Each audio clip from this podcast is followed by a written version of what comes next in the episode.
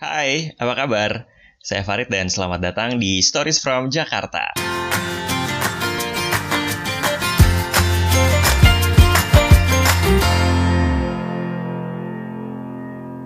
Kali ini saya mau ngajak kamu untuk jalan-jalan ke tempat yang menurut saya adalah salah satu open space atau ruang terbuka hijau tercantik di Jakarta. Nah, kebetulan tempat ini juga adalah pemakaman. Yes, kuburan. Tapi bukan sembarang kuburan ya, karena ini adalah makam Taman Makam Kehormatan Belanda atau yang biasa disebut Erfeld. Sekarang saya kasih general infonya dulu. Jadi Erfeld di Indonesia saat ini tuh ada di tujuh tempat. Di Jakarta ada dua, di Ancol, dan di Menteng Pulo. Di Bandung ada Airfeld Pandu, di Cimahi ada Lewi Gajah, di Semarang ada Airfeld Candi dan Kalibanteng, terus terakhir di Surabaya ada Airfeld Kembang Kuning. Tadinya sih katanya ada 22 Airfeld yang tersebar di seluruh Indonesia dari Sumatera sampai Papua. Tapi tahun 60-an dipindah ke Pulau Jawa. Airfield Menteng Pulo adalah taman pemakaman dengan jumlah makam paling banyak. Ada sekitar 4.300-an makam di sini. Nah, Airfield ini dikelola di bawah Yayasan Makam Perang Belanda atau Netherlands War Graves Foundation atau bahasa Belandanya. Saya berharap semoga tidak ada yang bisa bahasa Belanda ya supaya nggak ketahuan kalau saya ngomongnya benar atau salah, yaitu Stichting atau yang biasa disebut OGS yang punya kantor di Jakarta. Nah, Airfield Menteng Pulau ini yang biasa dikunjungin kalau misalnya ada kunjungan-kunjungan kenegaraan. Lokasinya ada di belakang TPU Menteng Pulau. Kalau mau ke sini, bisa parkir di lokasi parkir Airfield Menteng Pulau-nya di dalam area mereka, di tempat parkirnya, atau bisa ke TPU Menteng Pulau aja ke tempat parkirnya.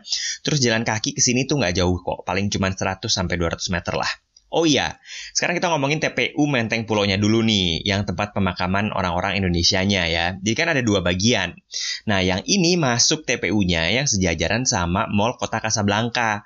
Jadi kalau kita dari Sudirman atau dari Mall Ambassador atau dari Rasuna Said gitu ya, TPU Menteng Pulau ini ada di sebelah kiri yang sebelum Kokas. Karena kan ada lagi yang di seberangnya ya. Jadi kayak TPU Menteng Pulau ini sebenarnya luas banget gitu. Bahkan katanya dulu sih Jalan Kasablanka tuh semuanya adalah uh, taman pemakaman gitu. Well anyway, we're not gonna talk about that. Oke, okay, jadi begitu kamu udah masuk ke TPU Menteng Pulau-nya, lurus aja sampai ketemu tempat parkir di ujung. Mobil kamu bisa parkir tuh di situ, terus jalan ke arah apartemen Puri Casablanca.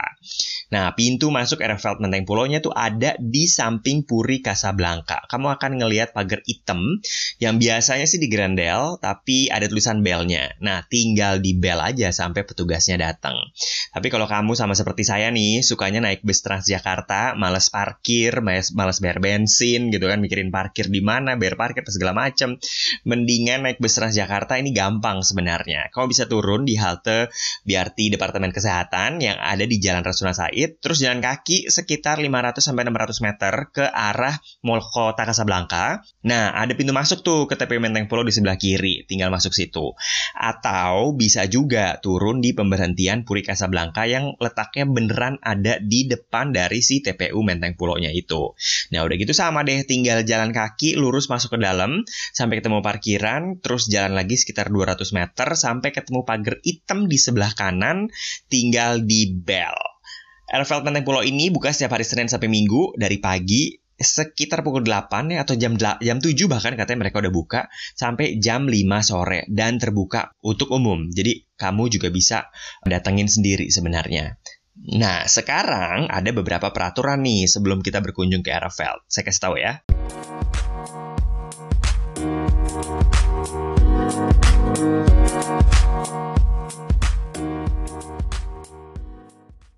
Meskipun tadi saya bilang ya ini dibuka untuk umum, tapi kita sebagai pengunjung tetap harus memperhatikan beberapa peraturan yang ada di sini. Jadi yang pertama itu adalah kalau misalnya mau bawa grup, ini harus info ke mereka dulu, yaitu ke emailnya ogsind at sbn.net.id atau bisa telepon 720-7983 atau bisa juga kayaknya ke akun media sosial mereka karena mereka lumayan aktif juga di Instagram dan Facebook yaitu at score in and the score Indonesia gitu. Tapi kalau misalnya kamu sendirian datang atau cuma berdua atau bertiga, kayaknya sih nggak masalah langsung datang ya. Terus kamu dilarang mengambil foto atau video close up dari si makam-makamnya karena emang tempat makam ini tuh cantik banget, saya harus akuin ya. Bagus banget, banyak sekali sudut-sudut di mana pasti kamu pengen foto gitu. Nah, tapi tidak boleh ngambil foto close up dari makam makamnya dan juga nama-nama dari korban yang dimakamkan di situ. Kenapa? Ya karena privasi sih gitu. Takutnya kan ada keluarga yang tidak berkenan ya si uh, kakeknya ataupun uh, buyutnya gitu, um, ancestornya yang kemudian dijadiin tempat buat foto-foto gitu. Terus peraturan berikutnya adalah kamu dilarang untuk foto-foto dengan gala, gak gala, dengan gaya yang disrespectful. Jadi pokoknya gayanya yang sebiasanya mungkin lah it's still kuburan anyway gitu. Jadi nggak usah pakai gaya lompat-lompat ataupun yang aneh-aneh lah gitu. Apalagi mm, di dalam kuburannya itu kan nisannya um, ada nisan dari empat agama gitu ya. Kristen yaitu salib nisannya terus batu nisan uh, Muslim kemudian Buddha dan juga batu nisan Yahudi. Pokoknya kamu dilarang berpose yang aneh-aneh lah gitu. Dan yang pasti kamu harus menjaga ketenangan dan juga kebersihan dan tidak merusak di lokasi Erefeld beneran deh kebunnya ini bagus banget. Bunganya juga cantik-cantik make sure kamu tidak memetik apa pun. Kalau misalnya udah jatuh ya udahlah ya boleh diambil. Tapi bunganya jangan dipetik ya, karena kasihan gitu dan sayang. Karena saya tahu direktur dari Erfeld Menteng Pulau ini dan Erfeld um, seluruhnya yang ada di Indonesia, dia nih suka banget uh, gardening si Pak Robert namanya. Dia suka banget gardening. Jadi dia sangat take care of the Erfeld itu dengan sepenuh hati gitu. Terus foto-foto atau video yang kamu ambil, make sure hanya untuk dokumentasi pribadi aja dan tidak untuk penggunaan yang bersifat komersial.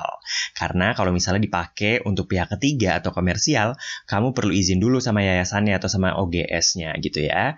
Terus kamu tidak boleh membawa binatang piaraan dan tidak boleh mewawancarai karyawan maupun tamu yang ada di Erefeld gitu. Kalau misalnya mau nanya toilet di mana atau lokasinya di mana atau apa segala macam itu mungkin boleh ya. Cuman maksudnya yang mewawancarai kayak untuk penelitian kah atau misalnya untuk berita kah itu sebaiknya tidak gitu.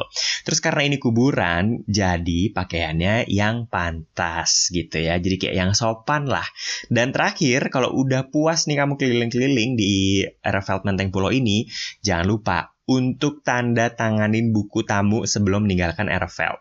Nah, di mana tanda tanganin buku tamunya? Jadi begitu kamu masuk nih, masuk gerbang, terus kan kamu akan uh, ketemu sama gate ya, gate gerbang yang kedua. Gerbang yang kedua ini ada tulisannya Erfeld Menteng Pulau. Nah, begitu kamu masuk, dia ada di sebelah kiri itu kayak ada pondok, ada kayak pondok tempat duduk. Nah, di situ tuh biasanya ada buku tamu di situ. Jangan lupa tulis nama, alamat kamu sama kesan pesannya. Nah, kalau udah, sekarang saya kasih tahu apa aja sih yang bisa dilihat di Erefeld Menteng Pulau ini.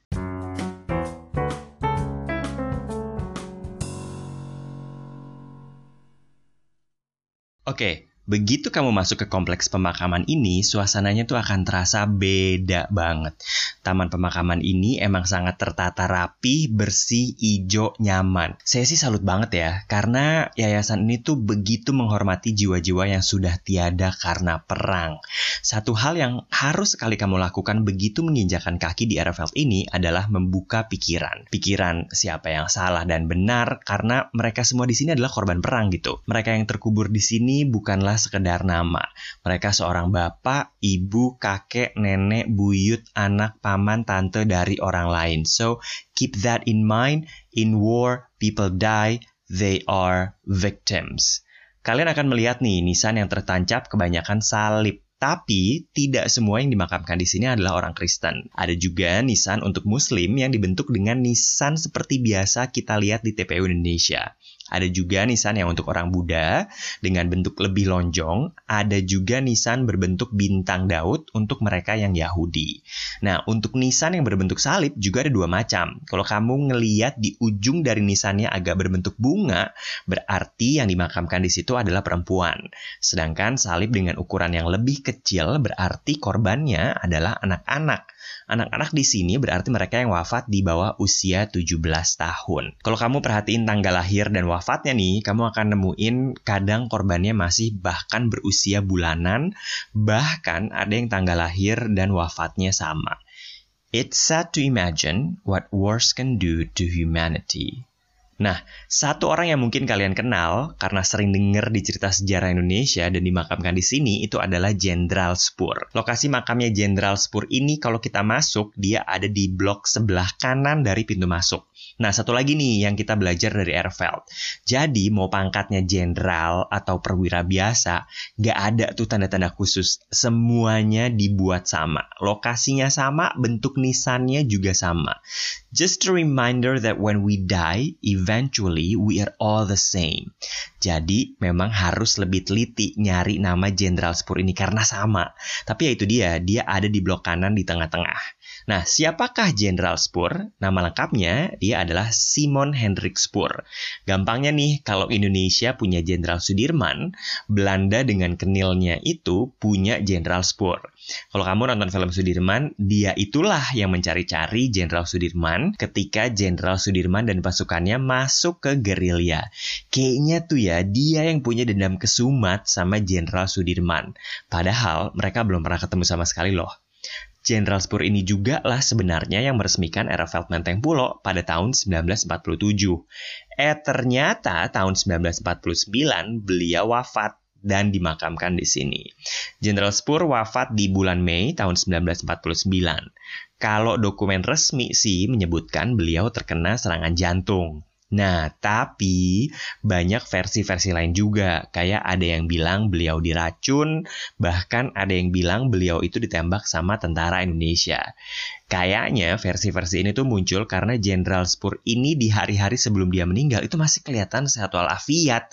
Makanya pas begitu meninggal itu sangat mengagetkan. Waktu tahun 1949, Ervel Penteng Puloni masih belum sepenuh sekarang tentunya. Kalau menurut cerita dari Direktur Yayasan OGS ini, Pak Robert, dia bilang katanya sampai tahun 50-an tuh cuma ada 22 makam. Tapi karena tahun 1960-an pemerintah Indonesia meminta katanya sih nicely but persistently alias rada maksa gitu ya. Katanya pemerintah Indonesia tuh minta seluruh makam yang ada di Indonesia, makam Belanda tentunya, dipusatkan di Pulau Jawa. Jadilah penuh si Erfeld-Erfeld di Jawa ini. Kalau kita melihat tahun wafatnya, kebanyakan yang dimakamkan di Erfeld Menteng Pulau ini memang wafat antara tahun 1941 sampai 1949. Tapi ada juga yang meninggal setelah itu dan terakhir katanya tahun 1962.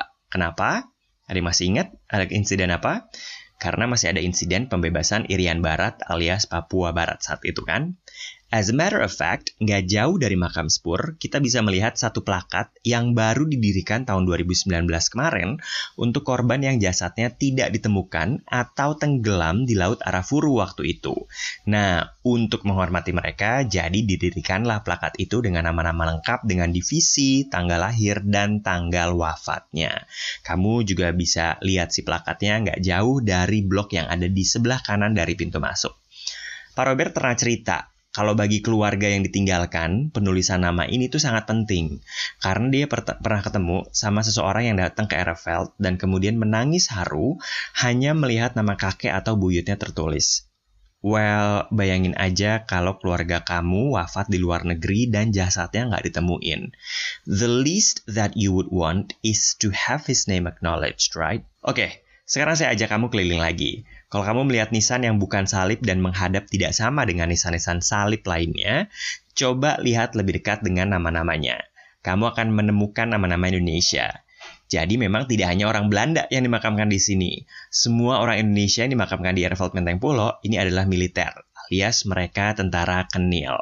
Nah, kalau kamu melihat nisannya agak besar dan tulisannya Versamelgraf, itu adalah makam massal yang berarti tidak hanya satu jasad aja. Kemungkinan ketika dikuburkan jasadnya udah tidak bisa diidentifikasi atau terpisah atau justru menyatu dengan jasad lain. Well, it was a war time ya. Dan menurut Pak Robert juga kemungkinan mereka tidak dikuburkan langsung ketika tewas. Bisa jadi setelah beberapa hari atau beberapa minggu minggu, so they were not in good conditions. Some of them were even unidentified. Nah, mereka yang tidak teridentifikasi ini tetap dikuburkan, tapi di nisannya kamu akan menemukan tulisan on beken alias unknown. Nah, beken atau terkenal di bahasa Indonesia itu berarti dari bahasa Belanda. Lanjut lagi ya. Sekarang kamu akan melihat satu kompleks makam yang ada monumen dan ada baling-baling patahnya. Itu sebenarnya bukan baling-baling patah beneran sih, tapi simbol kalau yang dimakamkan di kompleks itu adalah mereka yang gugur dari angkatan udara. Di atas monumen kamu bisa membaca tulisan Belanda Terna gedachtenis an onze gevallen kameraden. Hmm, I sound convincing ya bisa bahasa Belanda. I don't speak Dutch at all. Tapi artinya itu adalah untuk mengenang kawan kita yang jatuh. Jangan lewatkan juga ke monumen dengan tiang bendera yang sebenarnya nggak jauh dari situ. Nah, tiang bendera ini mengibarkan bendera berlambang Yayasan Makam Kehormatan Belanda, tapi katanya ada dua hari tiang ini mengibarkan bendera Belanda tanggal 4 Mei saat Remembrance Day-nya Belanda. Jadi hari ini tuh semacam hari pahlawan buat orang Belanda mengenang mereka yang gugur semasa perang. Gak hanya di Indonesia tapi juga di seluruh dunia. Satu lagi adalah tanggal 15 Agustus untuk peringatan berakhirnya Perang Dunia Kedua. Nah, di dua hari ini mereka mengadakan satu acara, biasanya di sore hari di mana pegawai-pegawai kedutaan beserta dubes Belandanya hadir dan menaruh karangan bunga di beberapa makam. Oh iya, di monumen yang ada di tiang benderanya juga ada tulisan Belanda. Tulisannya adalah Op dat J met eire mogen rusten. Rusten. Ya, begitulah bacanya ya. Yang artinya so that they rest in honor. Jadi erveld itu literally artinya adalah eire itu adalah honor. Nah, veld itu artinya adalah uh, taman atau lapangan gitu ya, field gitu. Jadi field of honor. Nah, satu tempat terakhir yang harus dikunjungi di sini adalah gereja simultan. Satu-satunya bangunan besar di taman pemakaman ini. Namanya sih gereja ya, tapi nggak berfungsi 100% sebagai gereja.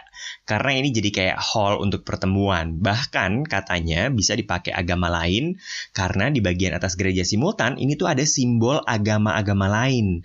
Mulai dari salib, bulan dan bintang untuk Islam, yin and yang buat Buddha, dan bintang Daud untuk Yahudi. Jadi memang mengakomodir agama-agama yang korban-korbannya juga dimakamkan di Ereveld Menteng Pulau ini. Di gereja simultan ini kita juga bisa melihat salib yang dibuat dari kayu yang dibawa dari Birma dan Thailand untuk memperingati mereka yang tewas di sana. Bukan hanya orang Belanda loh yang dibawa Jepang untuk dimasukkan ke kamp konsentrasi dan kerja paksa, tapi juga orang Australia, Inggris, bahkan Amerika Serikat. Banyak yang tewas juga, jadi untuk memperingati mereka dibuatlah salib itu. Lalu kalau kita ke area kolam di samping gereja simultan, kita akan ngeliat tuh di dinding ada jajaran guci atau vas-vas gitu ya, yang berisi abu dari mereka yang meninggal di luar Indonesia seperti di Thailand dan Burma itu, dan jasadnya dikremasi oleh orang Jepang. Jadi ketika Jepang kalah perang, abu-abu ini kemudian dikirim ke Indonesia untuk ditaruh di Airfield Menteng Pulo. Ada sekitar 700-an vas di sini dan disusun secara abjad. The pond and the garden is definitely charming. You have to visit this place. Nah, di sekitaran pemakaman kamu juga bisa menemukan tempat-tempat duduk yang menurut beberapa peserta tur yang pernah saya bawa si a good place to contemplate. Once you finish strolling around and taking photos, do not forget to fill in the guest book again. I cannot stress this enough. Jadi ini penting banget supaya mereka tuh mendapat data seberapa tertarik sih orang Indonesia yang berkunjung ke Ereveld ini. The cemetery is definitely the most beautiful I've seen in Jakarta, so definitely a great place to visit. Kalau mau ke sini dan dipandu sama guide, tentunya bisa ikutan walking tour sama Jakarta Good Guide. Lihat jadwal JKG di Instagram ya di @jktgoodguide.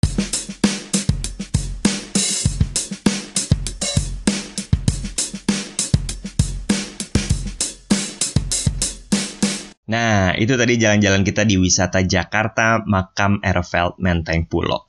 Minggu depan saya mau ngajak kamu nih untuk jalan-jalan ke Pasar Baru. Ada apa aja di Pasar Baru selain toko tas dan sepatu? Hmm, it rhymes. Dengerin minggu depan ya, hanya di podcast Story from Jakarta.